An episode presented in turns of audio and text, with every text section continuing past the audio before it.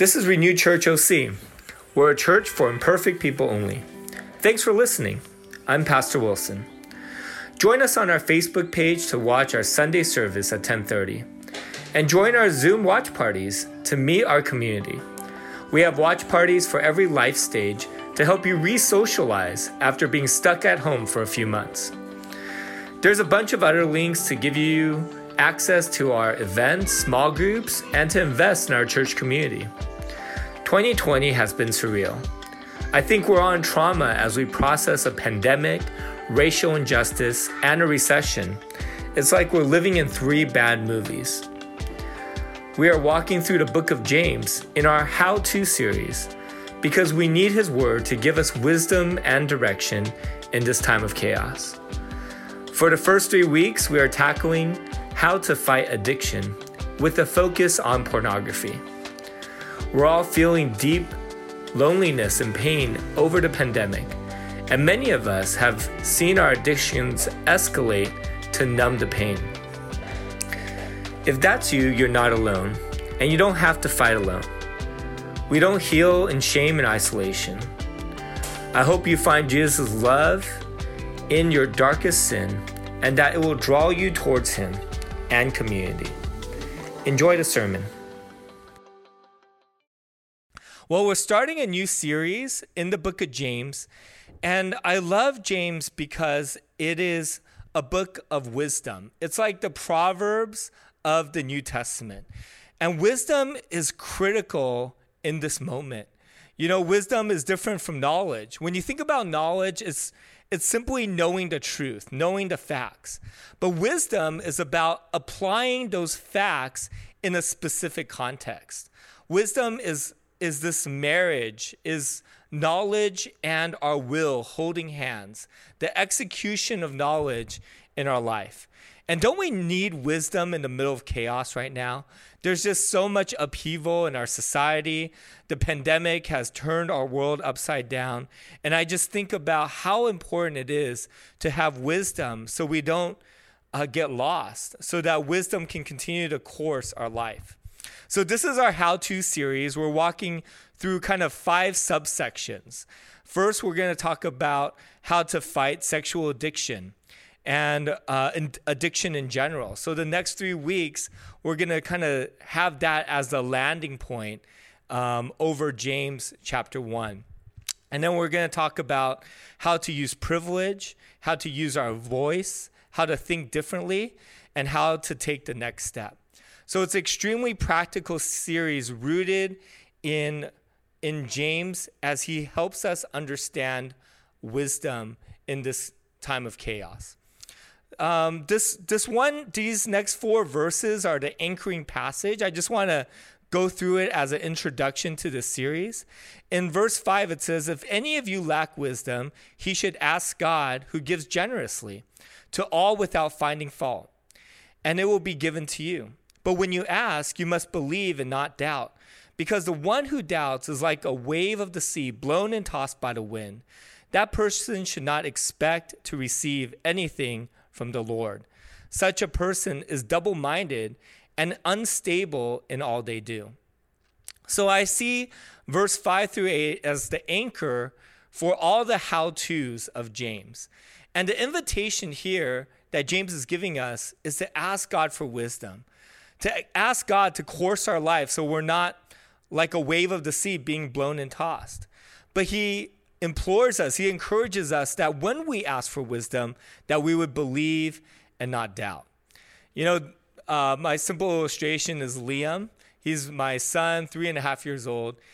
I imagine him coming to me and like asking for wisdom, asking for advice on something, right? Like, should I share with my friends? How much candy should I eat? You know, how do I repair my transformer that was broken? And let's say I sit down with him, I give him advice, and then he's like, "Okay, Dad, thanks for helping me through that. But I'm gonna talk to all of my daycare friends that are 3 years old and see what they have to say." You know, and just kind of weigh my options. I would be so offended, right? I'm like, I've lived 10 of his lifetimes. He's 3.5. I'm over 35. And I have so much more wisdom than any of his preschool friends. And in the same way, God's saying, when you ask me for wisdom, do what I say. When you come to me for advice and I give you direction and purpose, just follow it. Don't doubt it. Don't weigh it against bloggers and friendships and Wikipedia. When I give you wisdom, follow through. So as we go through the book of James, and it speaks to addiction and how to use our voice and privilege, I hope that as the Lord gives you wisdom and a will to course your life, that you would make a decision to follow it, that you would believe it and trust it. All right, we're going to start our first look at James. But before that, we always open our service and our sermon with a question. So the question is, in one word, describe 2020 and why. All right, in one word, describe 2020 and why. We're going to give you just 5 minutes to talk through that. And again, all of our Zoom groups are doing this face-to-face, and we'd love for you to be a part of that. Otherwise, you could go ahead and comment as well, your one word for 2020. I'll be back in 5 minutes.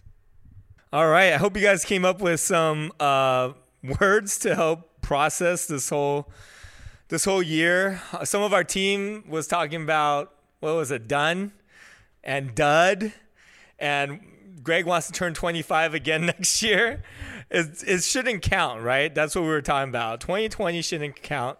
Some of my friends put up, I did this as a Facebook post, and I got some cool responses. Tani from our church said paused. I felt that. Hana Pham said heavy. Justine, one of my favorite volleyball partners, said wasted, which I replied has a double meaning. Celine wrote epiphany, and I asked her what she meant by that, and she said there's so many people she's talked to realize something about their family or their marriage. She said parents realize they don't want their kids to see their kids for that long. A lot of couples realize how poorly they communicate, and she wrote singles looking within themselves or learning to love themselves in order to be okay being alone. So I really appreciated that. Vicky put up some GIFs.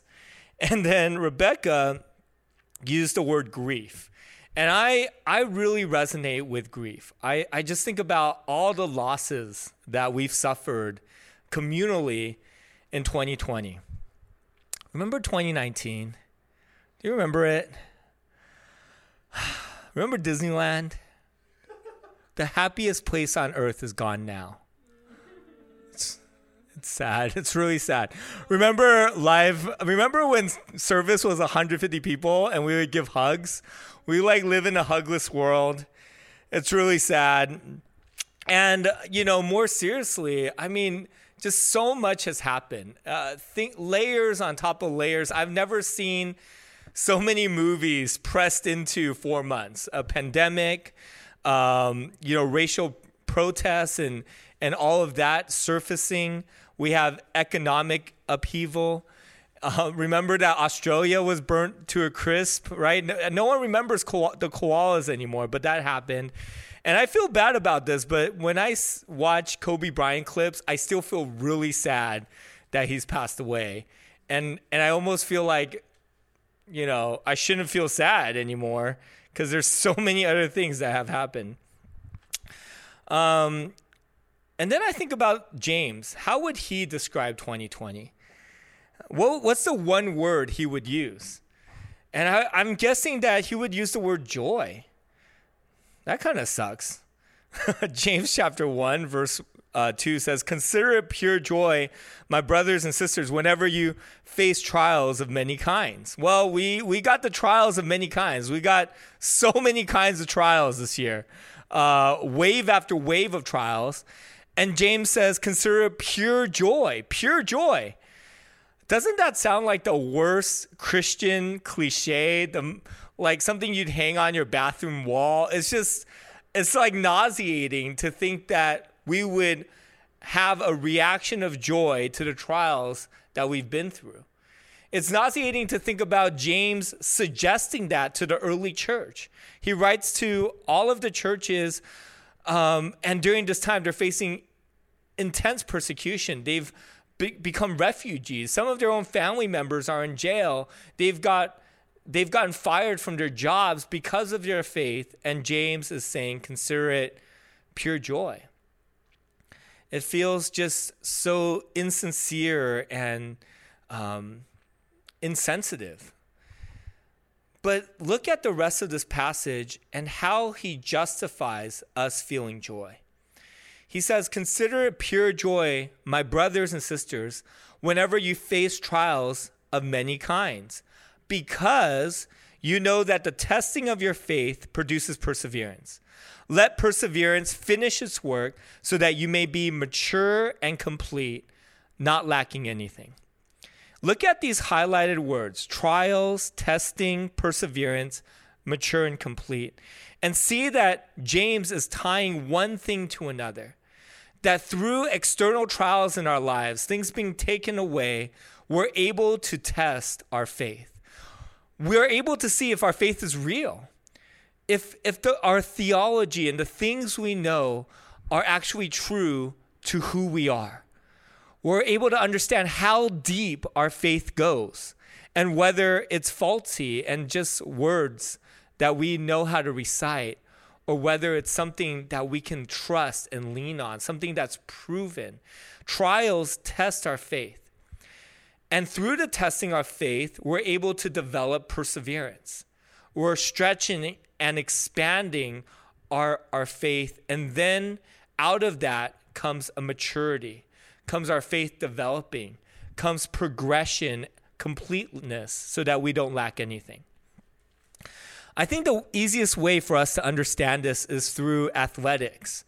So if you're an athlete, if you love basketball or boxing or running, and you want to develop as an athlete, what do? You look for opportunities to strengthen, to endure challenges in order to become a stronger athlete. I had a friend who was really big into cross country, and he said that, in cross country, you race for about 3 miles at the meet. But during practice, your coach is trying to give you trials. He's trying to test you. He adds trials into the athlete's life in order for them to mature and develop. And so they don't just run 3 miles at practice. Many practices are 10 miles. So that the first 3 miles becomes like a warm-up. And then he has them run in the hottest parts of the day. He waits for the toughest parts of the year and have them run then. Or he takes them to the highest altitudes in the area. He has them run in thin air. He's actually injecting trials into the athlete's life in order for them to grow in perseverance and mature as an athlete. So we can understand this with athletics, but does that knowledge transfer over into our spiritual life, right? The athletes is able to rejoice in their trials, not because they enjoy running 10 miles, but because they're looking at the product of the trials. The product is maturity and development, and you're rejoicing in what and how the trials brings that out. In the same way, James is calling us to rejoice in trials. He's saying that when the trials come, it gives us an opportunity to mature. And actually, if we didn't have trials, our faith doesn't mature. There's actually a grieving when someone never goes through a trial because they don't have the opportunity to be strengthened and to develop their faith. Trials gives us maturity, and that's why we find joy in it. Let me give you an easy example. Think about patience. Let's say you want to be a more patient person. So you sit back and like, God, would you give me more patience? What does he do? Does he just sprinkle patience on you and ta-da, you have more patience? No, he brings an annoying person into your life, right? He brings someone that you want to cancel or block. And he's like, you're going to be called to this person. And as he annoys you, as she presses your buttons, as she triggers you, you decide to continue to trust in the Lord, to love them, to walk with them, to stay put. And that allows you to persevere so that you can mature in your patience. the way that God uses trials is that he constructs around, he uses your life as a curriculum in order for you to mature your faith. Those trials in your life is the curriculum that God uses to deepen the word so that it's not just knowledge, it becomes wisdom. It's not just a fact you know or a theology you understand, but it becomes contextualized into your life so that you're maturing in your faith. Have you embraced the trials in your life and seen it as an opportunity to mature? When I look at trials leading to testing, leading to perseverance and maturity, we see the black arrows. And I'd say when the black arrows represent automatic transitions, like trials will automatically become testing. Perseverance will automatically force you or allow you to mature. But the red arrow represents something that's not automatic. When we're tested, we don't automatically persevere.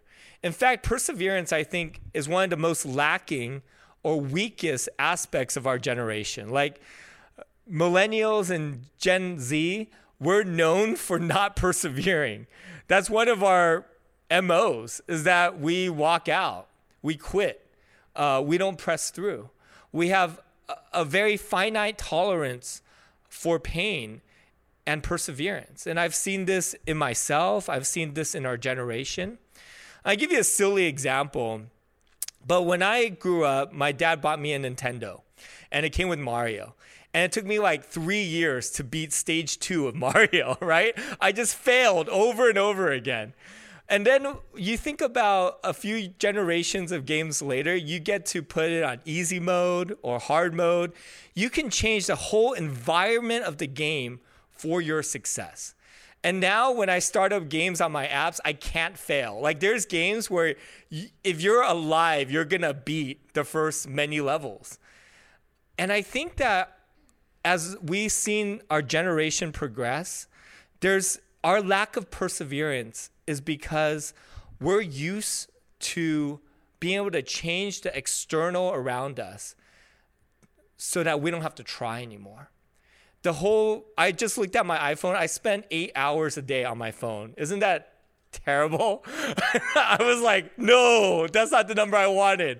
So 8 hours a day, I get to enter into a world where I can craft that world to meet and be shaped toward me so that I'm comfortable, so that I'm not tested, so that I don't have to persevere through anything, right?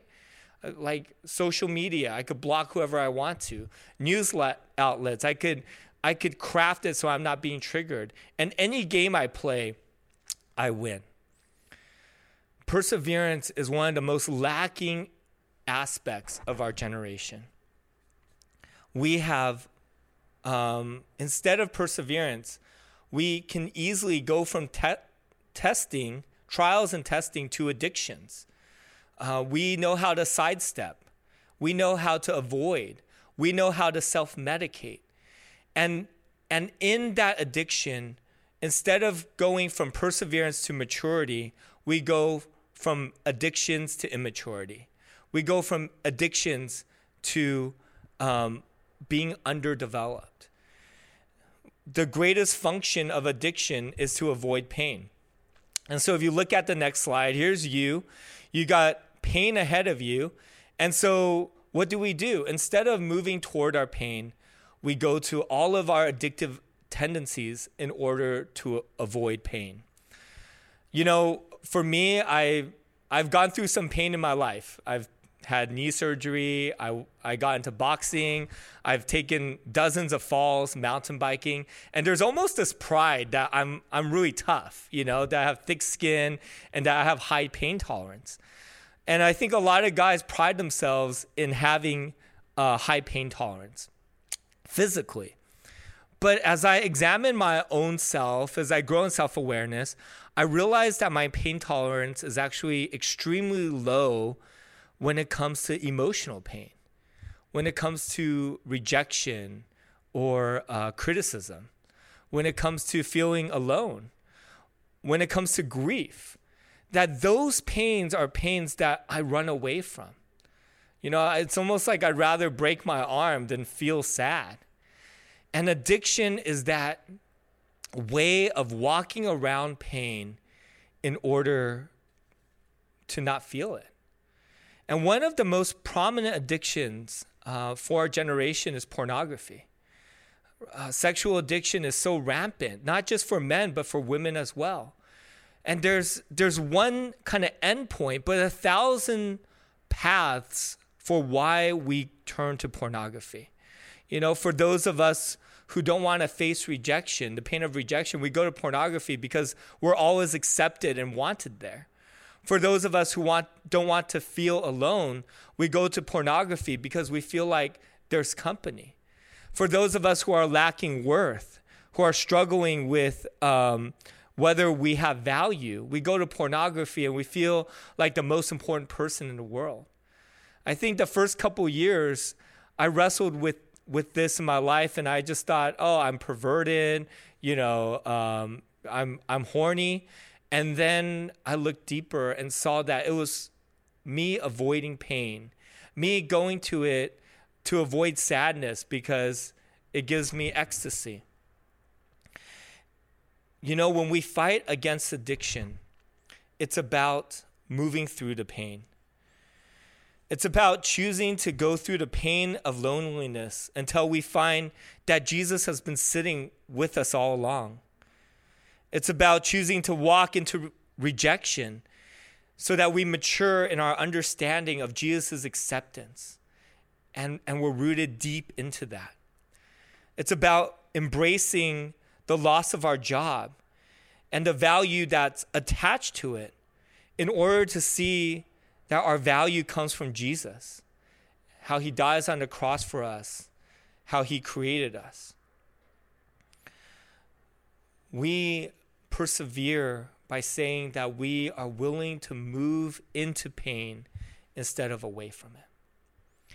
How do we do this? I think we do this in two ways. First, James chapter 5, verse 16 says, "Therefore confess your sins to one another and pray for one another so that you may be healed. The prayer of a righteous person is powerful and effective." You know, our whole life, people have given us addiction so that we don't feel pain. Social media is constructed for us to continue to be addicted and move our thumbs. Gaming is understanding what we want and giving it to us so that we succeed. Pornography and apps make us feel like we're not alone. But what Jesus offers us is moving into our pain to come out the other side with community. Saying, hey, you have a church family where you don't have to be alone. And instead of going towards your addiction, you can move into your pain with brothers and sisters who will pray for you and walk into it with you and bring healing. Right? If we were able to move into this pain alone, we would have done it already. We're afraid of it. It's scary and dark, and we don't know if we'll make it out. And that's why God's given us a church family, and that's why James exhorts us to do it with each other, to confess your sins to each other and pray for one another so that you may be healed. You know, sexual addiction is filled with shame, maybe for women more than men. But all of us struggle with it, and all of us are broken in different ways. And I think the version of church that we've created is a safe space to say, here's the worst of me, and how can we find healing together? And I think especially sexual addiction, I remember just being bound by it in my 20s. I've gained so much freedom in my 30s, but it's still there. But I remember being in my 20s every single week, falling multiple times into pornography and going to church, wishing someone would talk about it, wishing I could share with someone on it. And it just felt like the whole year was met with silence until a retreat where everyone's crying, sharing their pain. And and then there's no follow-up, and it's silent until the next winter retreat. Again, this might be pornography for me, but it might, maybe it's an eating disorder for you. Maybe it's your depression. Maybe it's just hardcore image management. We're all addicted to something, and we need people to walk with us through that addiction. So this time around, I don't want it to just be a sermon series. I'm working with one of my close friends who's a marriage and family therapist specializing in sexual addiction. And we're putting together an 8-week workshop to start tackling how to fight sexual addiction. It actually takes about 2 to 5 years in order to gain full freedom. That's the expectation we walk in with. But in the 2 months, we're focused on gaining sobriety for 90 days. And we are wanting to start creating small cohorts in which we can have accountability throughout the rest of the year, actively looking for ways to close off ourselves to porn. When I first started, I was exposed to pornography at such a young age. At 3rd grade, I had a friend who had a really dysfunctional family, and he brought a stash of Playboy to my house. And I didn't get it, but I was curious. And then in 5th grade, someone else exposed me to it. But back then, like, if you wanted a video, you had to walk into a store, go behind a curtain, find something, like avoid eye contact with the cashier and check it out, and then return it like a couple of days later. There's a lot of obstacles to pornography 10 years ago, 7 years ago. But now it's rampant, right? Now we have 100,000 videos in our pocket. And so we're looking for ways as a community to fight that together and to find find freedom from addiction together. And I am going to set up a Facebook event where you guys can anonymously, RSVP to, and then we'll have a female gather all the women on one Zoom call. The men will be on another, and our therapist will talk to both and start giving us tools and a long-term course of action in order to find freedom. So we'll be talking about that over the next 2 weeks and then implementing it Monday nights, 8 p.m., August 17th. And this is for our Renew family. I would love to see us find freedom in this area. The second way in which we walk into pain is with Jesus. Hebrews chapter 4, 15 through 16 says, "For we do not have a high priest who is unable to empathize with our weakness, but we have one who has been tempted in every way, just as we are, yet he did not sin. Let us approach God's throne of grace with confidence, so that we may receive grace and receive mercy and find grace to help us in our time of need." My prayer for us, brothers and sisters, is that when we face trial, when our faith is tested, and we want to move towards addiction instead of pain, we would lift our eyes to Jesus. We would know that he suffered like us. He felt the weight of temptation like we did. And when we approach him, he always extends grace and mercy to us. As we think about communion today and take it together, I remember how Jesus died on the cross for our sin, that his body was broken for us and his blood was shed. And really, I hate sharing about my weakness. I'd rather share about something I've conquered. But I do it not because I think the sin should be normalized in a way in which it doesn't matter or it's not a big deal. But I do it because I see the cross. And it's in his grace and acceptance that we get to lay out the worst parts of our lives and grow and be loved and find empathy from our Lord and progress together. I hope that during this season of our life, when COVID and staying at home has unearthed so much of our addiction, right? So much evil, whether it's us losing our temper with our wife and kids, or whether it's pornography or hooking up or going to marijuana just to let the days pass, that we get to come to Jesus and say, I can tackle the worst parts of myself. I can look into my addiction and find you there waiting for me to give me freedom, to help me walk towards my pain and to find you. Father, this morning, as we take communion, we take it knowing that we have you, Jesus, taking our sin and shame on the cross, so that we can face down our trials, our temptations, our addictions with grace and love. That you're next to us in our worst moments, ready to help us up and give us freedom.